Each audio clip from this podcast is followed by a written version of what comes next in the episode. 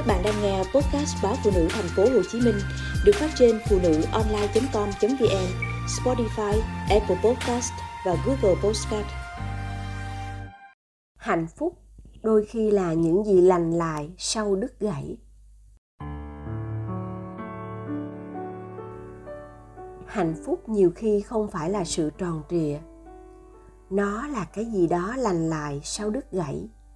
Là lúc mình đã bớt đau sau khi ngồi, lặng thấm thía nỗi đau, dỗ dành cho nó qua đi. Hồi cái xứ cồn quê nội có rất nhiều căn nhà, quay mặt về sông là lúc tôi chưa đủ lớn.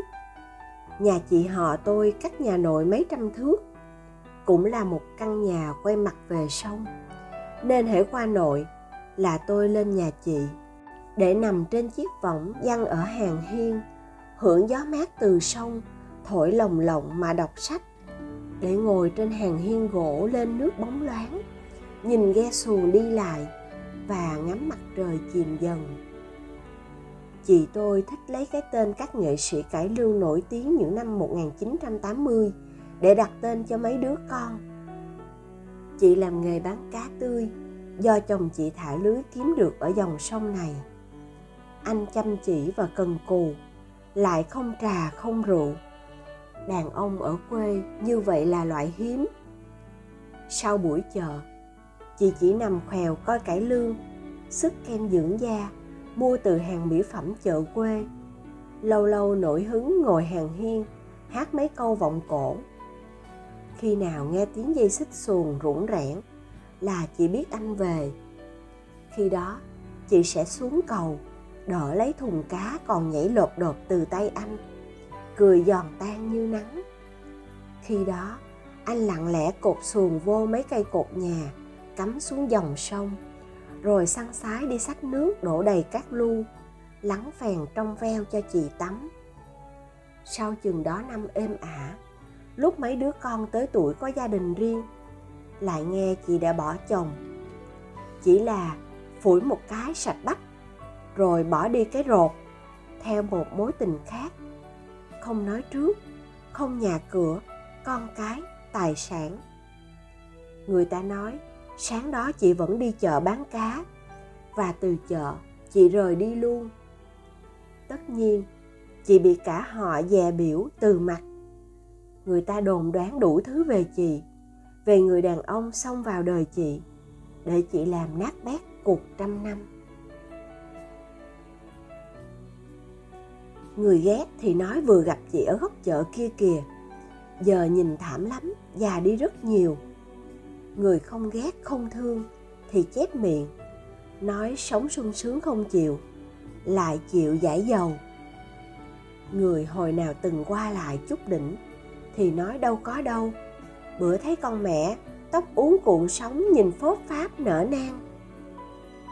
Nhà xứ cồn giờ đã hết có cái nào quay mặt về sông người chị mê cải lương đến nỗi coi đời mình như một vở tuồng, đã giống như một khúc sông không bao giờ quay trở lại. Cắt đứt một cuộc trăm năm này, để cột vào một cuộc trăm năm khác. Không biết chị có vui hơn, hay chỉ là như lúc chợ đã tan, lúc trút con cá cuối cùng vào chiếc giỏ của người khách cuối. Chị thấy mình cũng dứt nợ. Chị đứng dậy và hưởng một cuộc liều chỉ để sống khác ngày hôm qua. Đôi khi tôi cứ thắc mắc, cớ gì người ta luôn thích theo dệt ra những câu chuyện về người này, người nọ, dù họ chưa bao giờ chứng kiến những gì người đó từng trải qua trong đời. Cái thói tị hiềm, tôi nghĩ mình cũng có. Khi nghĩ về người khác hạnh phúc hơn mình, vui vẻ hơn mình, vẫn tiềm ẩn đâu đó trong từng lời nói, cử chỉ, cái nhìn cả trong những giả vờ chia sẻ. Hầu như, ta luôn ôm định kiến rằng cuộc sống luôn thiếu công bằng, rằng hễ ai hạnh phúc hơn luôn là đứa có nhiều lầm lỗi, luôn có một ai đó không đáng hưởng hạnh phúc. Mà hạnh phúc là cái gì đó quá vô chừng, bởi nó thuộc về sự riêng tư. Chính vì nó riêng tư, nên hạnh phúc của người này luôn không giống như người khác thế nhưng, cớ gì những tổn thương vẫn ẩn náu trong từng ngóc ngách, từng ngã rẽ, từng lời được nói ra? Câu chuyện của người chị nhà ven sông mang lại cho tôi những khoảnh khắc buồn ghê gớm khi nghĩ về thứ hạnh phúc mỏng manh của đời sống gia đình, nơi người ta luôn nghĩ là bền chặt nhất. Xong, đó cũng là khoảnh khắc mà tôi hiểu rằng mình cần chấp nhận sự thật từ mỗi câu chuyện. Như cách má tôi luôn dặn, ở trong chăn mới biết chăn có rận rằng gia đình không phải là thứ dễ đánh đổi, nhưng lại cũng là thứ dễ mất đi. Bao nhiêu cuộc chia lìa, bao nhiêu sự tan vỡ đều vì lý do không đủ nhân duyên. Mà nhân duyên hẳn là cái mà chính bản thân, chính cảm xúc của riêng người đó khi nhận ra người kia là tri kỷ hay không? Vậy nên, đừng nhìn bề ngoài đánh giá hay giễu cợt hạnh phúc của người khác. Cũng đừng đem lòng tị hiềm, ghen ghét ra cư xử khi ai đó hơn mình. Người chị đã dám làm một chuyện động trời, chắc cũng chỉ để mưu cầu hạnh phúc.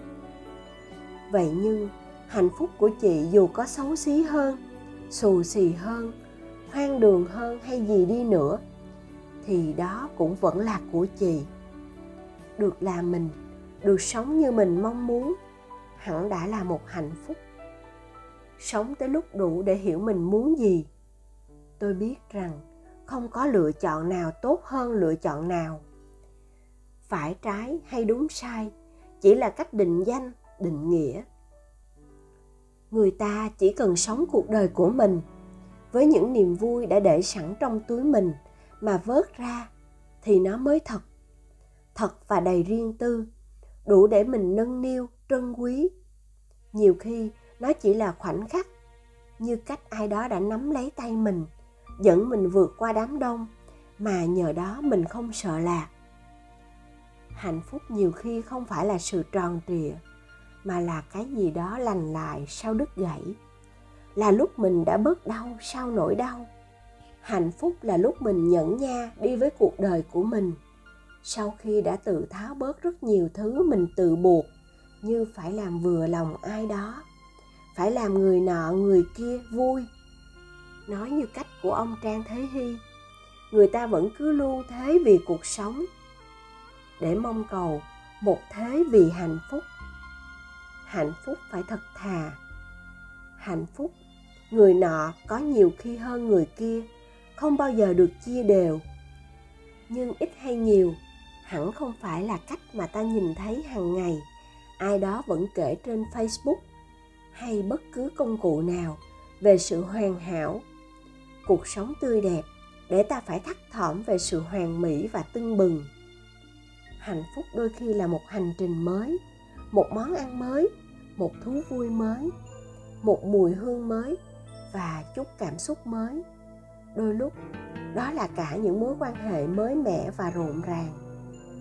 Chính chúng khẽ khàng và thấm thía, nói thêm cho ta biết mình là ai, nhắc ta đã để được bao nhiêu niềm vui vào trong chiếc túi.